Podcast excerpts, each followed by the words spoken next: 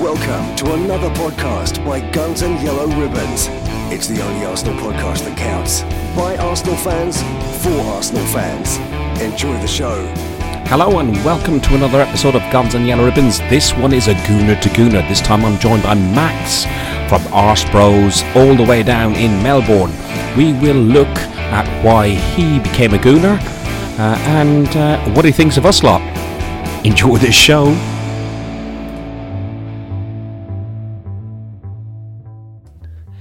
Good evening, welcome to another Gooner to Gooner. This time I am, it's late on a Saturday evening, I've had a few beers, but I'm joined early on a Sunday morning, I think it is, in Melbourne, by Max from Arse Bros podcast. Max, introduce yourself.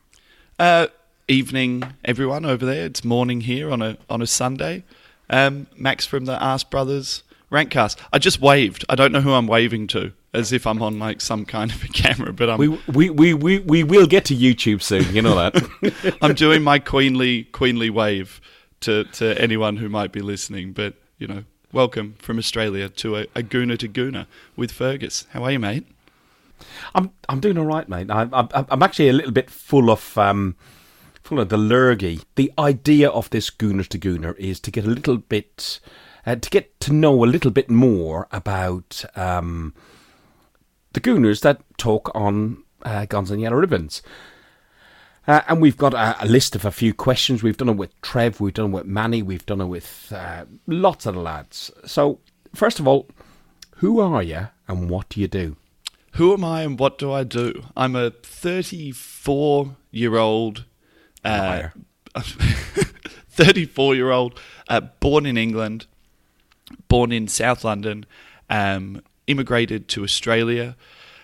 Like we said before, I run a podcast here in Australia called the Arse Brothers Rankcast. I do it with my brother, but with my main time, I guess what I do with myself, what I have done with all of my adult life is in the alcohol industry, and I now own a gin bar in Richmond called Bowerbird, and Richmond is in the epicenter of Melbourne, actually right next to the sporting district where you have all of the main sports complexes. And I've been doing that for the last 4 years. And Fergus, as you and many of the listeners will know, I am an alcohol enthusiast in both work and in play. I enjoy a tipple and I enjoy a beer. And like I said, with the rest of my time these days, I podcast with you great guys on Guns and Yellow Ribbons semi-regularly, and podcast every week with my brother on the Arse Brothers. Why Arsenal? So we very easily could have been Chelsea fans. The family in England are half and half. Dad's family are Chelsea. There's actually a couple of them. Scum. Yeah, there's actually a couple of them who played for Chelsea in the 70s. So scum. Uncles and things like that. And then you had mum's side, of which there were 5 sisters and 1 brother, and that one brother was an Arsenal fan, and that's my uncle Robert, otherwise known as Bob, also known as Bob the Knob. Super Bob.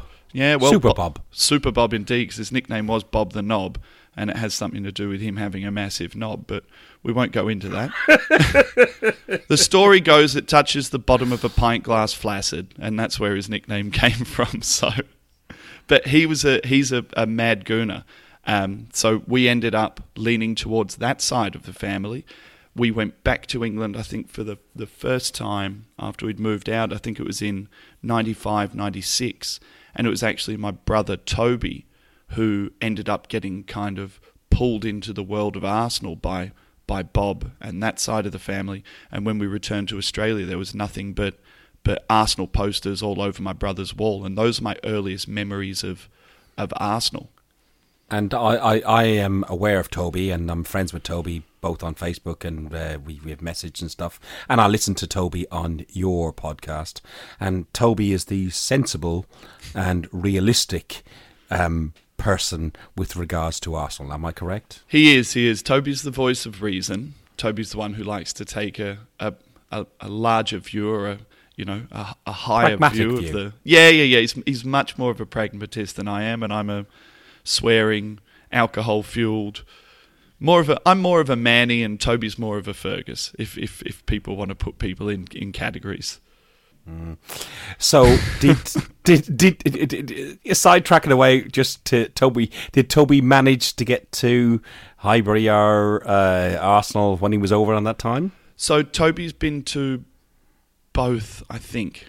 He's been to Highbury, and I think he's been to the Emirates as well. Me, I've been to neither. So my next great adventure is actually to get over there and do the walk through the old Highbury and hopefully not get locked in like some people I know. And but that's in the place you weren't meant to get locked in. You know, and make my way through the Emirates. But I mean, it is different being an Arsenal fan overseas. What my next question to you was like, what was your first game and memory? But that's not going to work for somebody like you because you're overseas, which is a fantastic, different sort of view to look at things from. So, what's your first memory of like? So supporting Arsenal, and the first season that I really took seriously, because I'm a couple of years younger than Toby, but the first season I ever remember really taking seriously and watching a lot of it was the 99-2000 season, which was we were runner up to Galatasaray, dumped out of the Champions League, finished second. Thierry Henry's first season. That was my first season where I think I really watched it, and a lot of it was to do with, from memory, it was the first year that Australian television actually secured rights to show all of the Premiership games. So SBS, Opus, or something like that. No. That's now. But we're going back a lot further. What we used to get was we only got the Weekly Review. In Australia, that's what we got. So you'd sit there and you'd wait for the weekly review to come in, and you'd watch all of the games, in a snapshot. And then I think it was around 99-2000 we got rights to actually watch games, entire games. And I was a little bit older by then. I think I would have been, 14 or 15 by then. Had a telly in my bedroom, so I could stay up late and watch the Arsenal. And that was my first year of. Even though I had sort of semi-followed them prior to that, that was my first year where I became engrossed in it. And then the Arsenal, I say to people, it's like a disease. Once it gets its hooks into you, it's all you think about. You go to sleep thinking about Arsenal. You wake up thinking about Arsenal. I think my wife would agree with you. Yeah, and so would my lovely wife Victoria. A lot of our arguments are about football, podcasting, and playing golf. We have, as I said, prescribed questions that we do on this Gooner to Gooner. And again, from a different perspective, from afar, which stadium do you like? Which stadium do you prefer? What are your likes and dislikes between 1999 in Highbury, 2006 in the Emirates and going forward? What would you say is your likes and dislikes from each?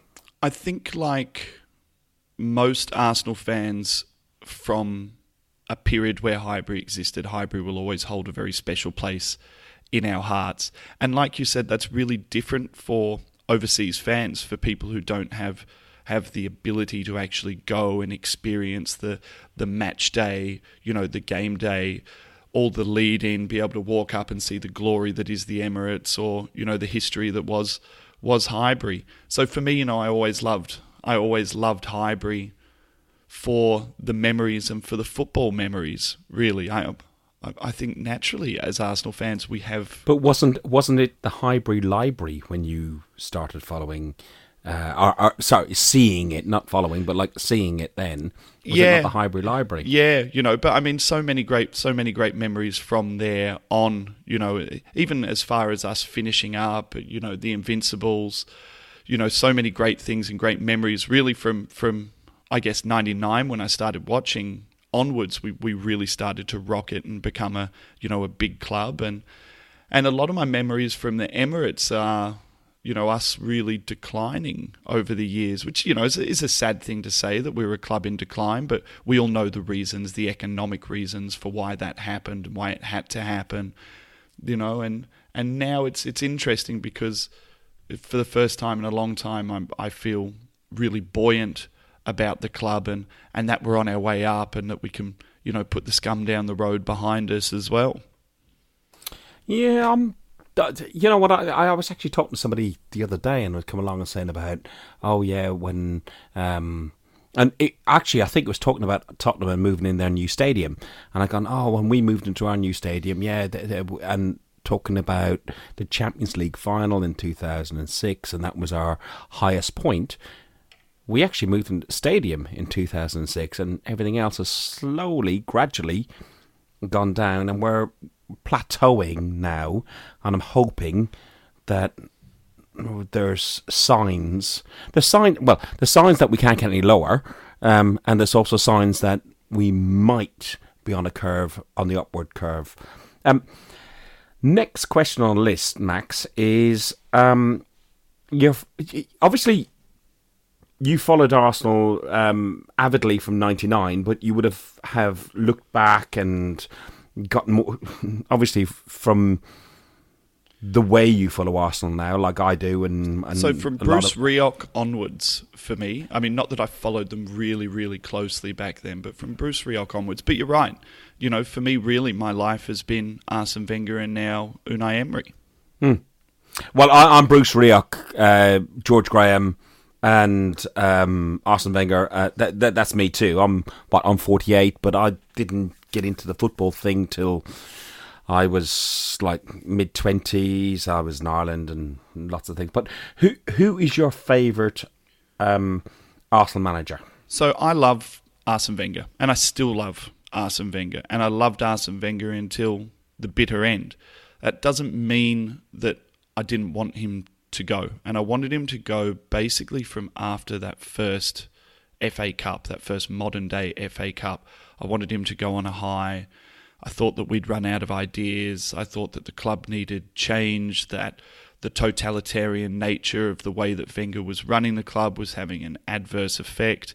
And I've said this to you before on a number of podcasts. I can't wait for Arsene to write a book. And I hope he does write a book, because I think that a lot of what we perceive as truths and a lot of what we perceive as Arsene Wenger kind of holding the hammer of power might not actually be as true as what we think. But for me, I loved him. I loved the teams that came in. It's a bit like when you finally have to put your parents into a nursing home. You know, you don't want to do it, but you know that they have to go. And that's how I ended up feeling with Arsene, that it was time to ship him out. But loved him to bits, loved him the whole time until the end. He's almost like a father figure to me. You know, he's been there for so many important parts of my life. I loved him as a man as well. I always loved I always felt that the way Arsenal was, that we were humble and we never had a lot of fuckheads. You know, we never had players in the media kicking each other and going out, getting into trouble. You know, we didn't have players like Joey Barton. I always thought that was a representation of Arsene Wenger as a manager. Do you think Unai and the current regime live up to his legacy? I really like Unai, and I've said this a number of times. You know, there's a lot of conjecture about Gazidis and kind of the decisions they've made around contracts and things like that at the moment. But whoever got together... I think that's probably a change of the environment, which Wenger touched on. But whoever got together and made that decision to bring in Unai and not to take the easy approach, not to take the easy road and bring in an Arsenal favourite like Arteta... Whoever made that hard decision deserves a really big round of applause, because I am very, very much in love with Unai Emery at the moment, and I'm very much in love with how the club has managed to retain its identity, the identity that Arsene Wenger managed to bring to us through the appointment of a new manager.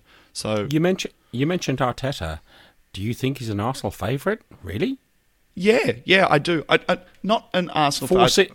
Four seasons. Yeah, but Everton. He fit in very much to, I think, the way that a lot of Arsenal fans externally perceive ourselves. He was a low-budget ourselves sort of fill-in. Yep, and I was a big Arteta fan at Everton. I was happy when he came in. I don't think it's so much. I think you've got different types of favourites in football clubs. You've got favourites based on their football and what they did with the football. And I think you've got favourites based on their attitude and the way they conducted themselves for the duration of the club, for the duration of the time they were at the club. And in that sense, I think people looked at Arteta and thought Arteta was a good, solid, professional who came in at a time when we weren't great. And I just think it would have been easier to bring Arteta in with the narrative that existed. He'd worked under Pep. He played for Arsenal. 12th. Yeah, you know, and I honestly don't think that Arteta... I think if Arteta had have come in, it would have been more like a 5-year plan. I think he would have needed to tear it up, sell everyone on. And what we've got in Emery, whether he's a long-term manager or whether he's just been a really, really fantastic crutch to get us to our next stage as Arsenal Football Club. I think Unai's a better option than Arteta. 100%, and that's what I mean. I applaud the guys involved in taking the risk to bring him in. And don't forget, when he came in, a lot of people were spitting chips, weren't happy about it. They wanted someone different. They wanted someone with a bigger name or a better name. And a lot of people are eating their words now. Mm. There's a lot of hate out there. But we will take this on to our next podcast, actually, because one of the things we're talking about is, on our next podcast, is about the technical director of football, Unai, etc., the whole thing. But this is about you and your Arsenal journey. Who was your favourite player and why? Dennis Bergkamp, number 10, now and forever. Why? That's all I really have to say about that. it's that much at the forefront of my mind. It doesn't even take umming and ahhing. He, you know, was a grub. Yeah, but why? Oh, well, he was a grub, which I love. You know, he'd stomp on people's toes and back into them and elbow them in the head. He was a silky, masterful genius. He could finish from inside the box. I mean, go through the Premier League's top 100 goals of all time. I think Bergkamp's got three. What's your favourite one? Leicester. The Leicester goal. Not Newcastle. Which one's the stomp? Which one's the stomp turn outside of Newcastle, the boot? Newcastle's the twist and turn. So that one's fantastic. And then there's another one which is near post where the ball comes flying over. I think that's the Leicester one. So Leicester or the Newcastle goal, which I think are both people's favourite goals from Dennis Bergkamp. I also love not so much a goal for Arsenal, but his goal for Holland in the World Cup, as well as really famous goal for Holland in the World Cup, which is another one where he pulled the ball down from anywhere. But, funnily enough, one of my most visceral Dennis Bergkamp memories is from a game that meant nothing to anyone. It was a game against Middlesbrough. They were struggling. I think they ended up going 2 or 3 goals up, and we ended up pulling them back and winning 5-3 or 5-4 or something like that. And there's this moment in the game where the ball gets pinged to Bergkamp. He's sort of... in that where, I guess in the modern game, Dennis would have played as a number 10. I don't think he would have played as a striker. I think he would have been more of a Mesut Ozil-style player. But he'd pulled into that... 9, wasn't he? Yeah, he pulled into that kind of deep role. The ball got pinged to him, and he just takes one touch with the outside of his boot, a second touch to lob the ball over the top to Ashley Cole, who runs on and smashes it in bottom corner. And it was those tiny little pieces of skill for Dennis Bergkamp that always made me... love him. It was, you know, everything was so easy for him. And, you know, and interestingly enough, he's a player who came in and didn't have a fantastic start at the club. So you're down there and you're in Australia. What other, like, because to follow the Premier League is difficult because we play, it's probably easier now. I don't know if it's more difficult now with the It's much easier now because we have apps and we have replays now. Prior to that, if you didn't stay up and watch the game live, you didn't see the game live. And majority of the games are between 2 a.m. and 6 a.m. in the morning. So the next question was, what other sports are, like, sporting interests do you have? I don't do cricket. I'm Irish. So lots and lots of sporting interests, Fergus. Toby and I, when we moved from England, we moved to Queensland. We moved to Brisbane, which is the Sunshine State, where we basically stood outside and played sport until the sun went down. That was what our childhood was being outside and playing sport. So we are mad rugby league fans, absolutely mad rugby league fans. We support a team called the Canberra Raiders. Don't ask us how we ended up supporting Canberra. It's a long story for another pod. Both of us grew up playing rugby union at school. Good cricketers, loved playing cricket, loved playing tennis, played table tennis, you name it, we played it. But I guess my second great love is the stupidest game of all, is rugby league, is my second great love, though, you know, throughout union, school. Please. Throughout school we played union. We played rugby union, both Toby and I, the whole way through school. But our great love is when just 22 of the stupidest people on the planet run as fast as they can at each other. It's a beautiful thing, rugby league. So a question to do with your industry. Whiskey. Yeah, explain the difference and tell me which are your preferences on both. So whiskey is for Scotch whiskey, meaning that it's come from Scotland. Okay, and how can you define it's whiskey? Whiskey, because it has an E. Whiskey with an E is Irish. Yep. So Scotch whiskey and whiskey. Look, all whiskey is good whiskey, Fergus. And I've run some of the premier whiskey bars in the country. So my preference is still for a single malt. You know, I enjoy Scotch whiskey. But Irish whiskies as well are very, very good. A couple of my favourites, Green Spot, Red Breast, Connemara. Connemara is a smashing drop of peated Irish whiskey that if you haven't had it, I highly suggest you go out and have it. But, you know, whiskey for me is like women. All shapes, all sizes, all flavours, they're all good. And gin. You've got a gin bar. Yep. So gin is a huge thing over in the UK at the moment. What is the best accompaniment for gin? Should it be lemon? Should it be lime? Should it be cucumber? Should it be... I was at a function recently and they had juniper berries and rosemary sticks and all sorts of shit in this glass. So we play around with a lot of that stuff at the bar. There's two fallacies or two problems with the way that a lot of people drink gin, or a lot of people garnish their gin. The first one is that gin hates high pH, which is acid. And acid comes in what? Citrus. And for years and years, people have been muddling fresh citrus, so fresh lemons, fresh limes, fresh oranges into their gin. Terrible idea, flattens out the gin. So at the bar, we dehydrate all of our fruit. We dehydrate our fruit so we can remove the water content.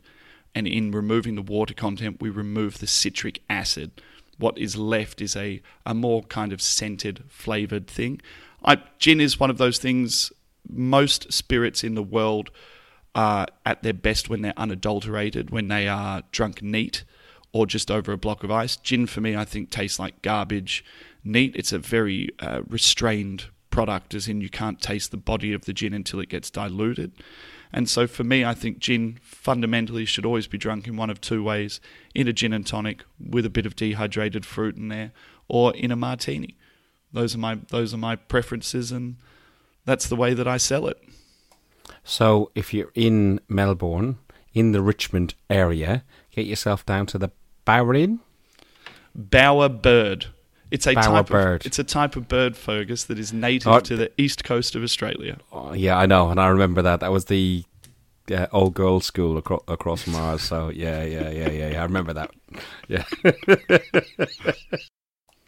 So, Max, we've chatted away on for a little bit about this, and you do your podcast, I do my podcast, and I think we fell upon each other sort of via Twitter, I think it was, wasn't it? It was via Twitter. Toby and I were just starting. We had been thinking about putting together a podcast for a period of time because we were both such avid podcast listeners. And like most people, we started off listening to the big podcasts. We started off listening to blogs and, you know, Arsenal Vision and things like that. And then once we actually came around to the idea that we were going to do our own podcast, I wanted to start listening to podcasts that were of, you know, a similar size or relatively early in their inception. And I started bouncing around, you know, searching on iTunes and things like that for different Arsenal-related podcasts. And I just thought most of them were crap. You know, poorly done, poor sound quality, just a lot of the smaller ones. And the thing that ended up getting me around to Guns and Yellow Ribbons was it came up in a search. I clicked on it and from the introductory music to the intro to the quality of the recording, it's actually what got me into it and listening to it. And I've since said to people, people have asked my opinion on how to put together a successful podcast, and I've always said that you have to make sure that at the bare minimum, the quality of the sound and the quality of the intro music is really good. And I think my first podcast I listened to was one where Manny was half asleep.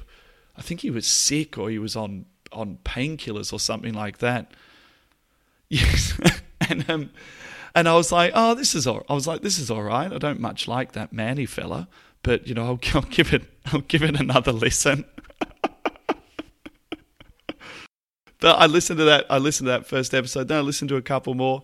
And then I think I commented on something on Twitter or something, and you and I got to chatting, and then you ended up listening to the Arse Brothers, and then just sort of on a whim said to me, oh, would you like to come on for a guest spot? I came on for a guest spot. It was a really easy conversation. I remember saying to my brother after the first podcast I did with you and Manny, I said to him, it was just like sitting around in a pub talking to a couple of blokes. And, you know, one thing led to another, and the next thing you'd made the grave mistake of inviting me into your Guns and Yellow Ribbons family through your online messenger group, and like a bad smell, Fergus, I've never left. Oh dear, help me. Right, okay, the last thing we got on this, bear in mind, people, when you listen to this, it is nearly 10 o'clock on a Saturday evening. I've been out with my friends, I've had a few. So my humour is on a high level. So what we do is one line about each panellist. And I will start with Old Man Trev, who's off to Greece. I love Old Man Trev. Old Man Trev has brought something to the Guns and Yellow Ribbons podcast that, you know, it didn't have prior. And what Trev's brought is history. And he's brought a view of the club that exists for a lot longer than just a successful period. He's a guy who's followed the club through all of its turmoil, and I think he's got a little bit more of an open view towards Arsenal as a club moving forward rather than a lot of us who just see it maybe as a club in decline. You may not have spoken to Boston Ozil, Mike from Boston, but co-founder of Guns and Yellow Ribbons. You've probably listened back to some of his contributions on our podcasts. Might be hard for you to make any judgment on him, but like from what you've heard and seen. No, I've judged him already, Fergus. I've judged him based on the fact that we're friends on Facebook, me and Boston Mike. And I've actually never had a conversation with him, never spoken to him. But anyone who follows me on Facebook, my Facebook is horrible. I just put up horrible jokes and horrible things and rude stuff. I've never heard such words. But I regularly get a laughing emoji from Mike. So even though I haven't met him, I already know I like him because he accepts me for the horrible human that I am. He's a freak. He must be a freak. Honestly. My Facebook is a minefield of shit. Mate, I need to put you on a filter. Seriously. Right, okay. As we're on mics, what about Scunny Mike? Scunny Mike. I've had Scunny Mike on the Arse Brothers a couple of times. I enjoy Mike's company. He's typically kind of northern. He's a man of few words, but I love him when he opens up and starts swearing and gets heated. He really brings something a little bit less local to Arsenal and a little bit more kind of... You know, he's up there in Scunthorpe. He's got that sexy northern accent. And we can't go past his wife screaming up the arse into the microphone. It's one of the truly great moments for Guns and Yellow Ribbons. Well, she's her motto, isn't she? She is. Yeah. Big Steve? Big Steve, the man with the soothing voice. You know, it's been said so many times. I really like Steve. I get along with Steve really well. He's a real fan. You have to be a real fan to wear half and half scarves because people are just going to give you shit constantly for it. But Steve's great. He's got an opinion on everything, which I think is fantastic, and he backs himself with his opinions, which, you know, when you've got people like Manny on, you need to have people who back their opinions. We have Johnny from the North Bank. I love Johnny. I love what Johnny brings. I think somebody else might do as well. Yeah, no, Johnny's definitely had some love as well. You know what I like about you know what I like most about Johnny? Johnny gives that real London flavour to the podcast. He makes it really, really local. You know, he goes to the games. He's a passionate supporter. You know, he's a funny fucker as well, which I enjoy. I don't. Trev doesn't. No, but I mean, Johnny just gives it for me. Johnny sounds like a bit of a geezer. You know, my old man's a geezer, so makes me feel right at home.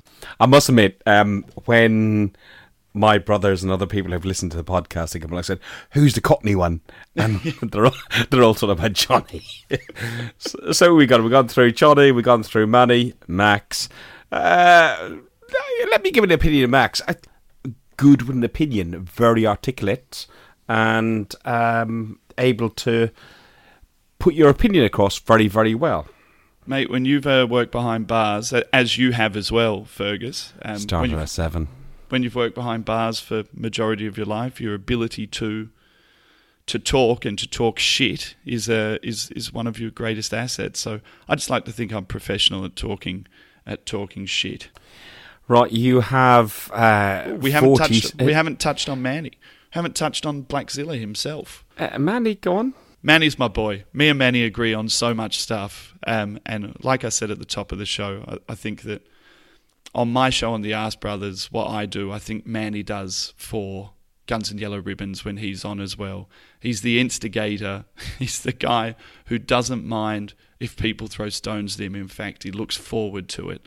And I love Manny on Guns and Yellow Ribbons. I think he's one of your greatest assets. But don't tell him that because his head's already too big.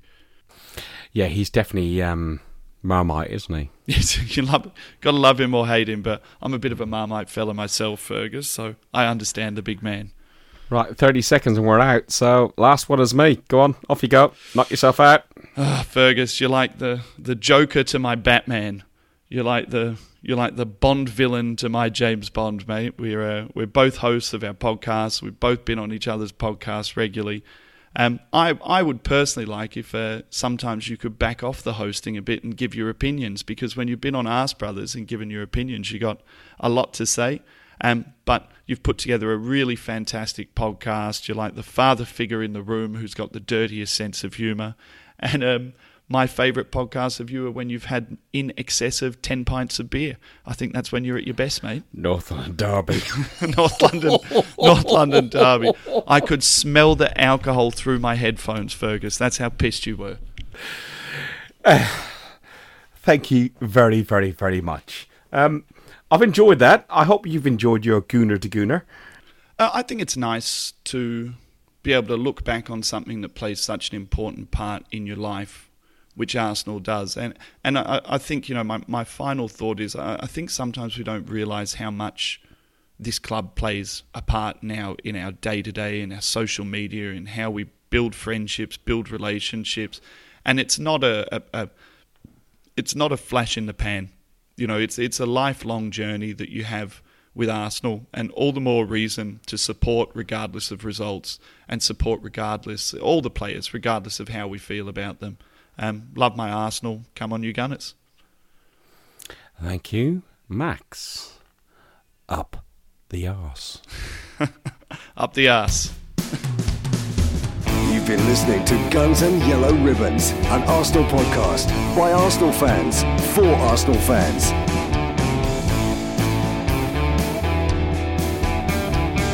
Follow us on Facebook at Guns and Yellow Ribbons or Twitter at Guns and Ribbons, and remember to rate and review us too.